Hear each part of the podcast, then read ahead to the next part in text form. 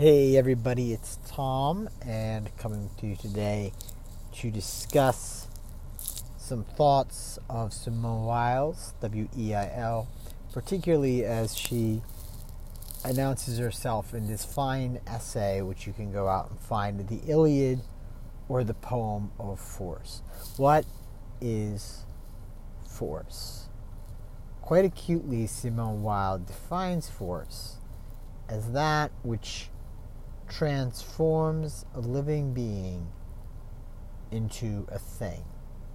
So, the most obvious way in which it asserts itself is through the action of killing, which in and of itself is sufficiently horrendous to give us pause.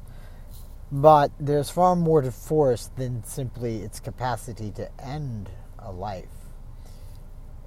It can also assert itself through its mere presence. The implication of murderous compulsion is oftentimes sufficient to reduce a living being into a thing effectively.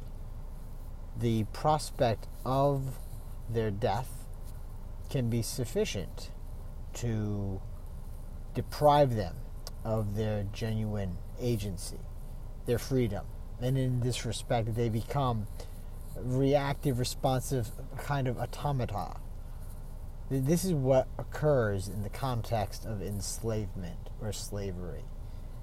The slave, Simone Weil points out, in a way can lose nothing more because the confinement of their circumstance has already deprived them of an inner life since their freedom isn't effective. Beyond that, the space within which force most exemplifies itself, however, is the context of war, or you may say even more generally, violence. And I'm going to go ahead and turn to her remarks in that connection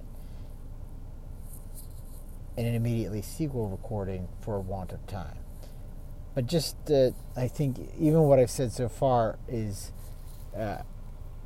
quite acute in the lessons that it is drawing out of the suggestions of the Iliad by Homer.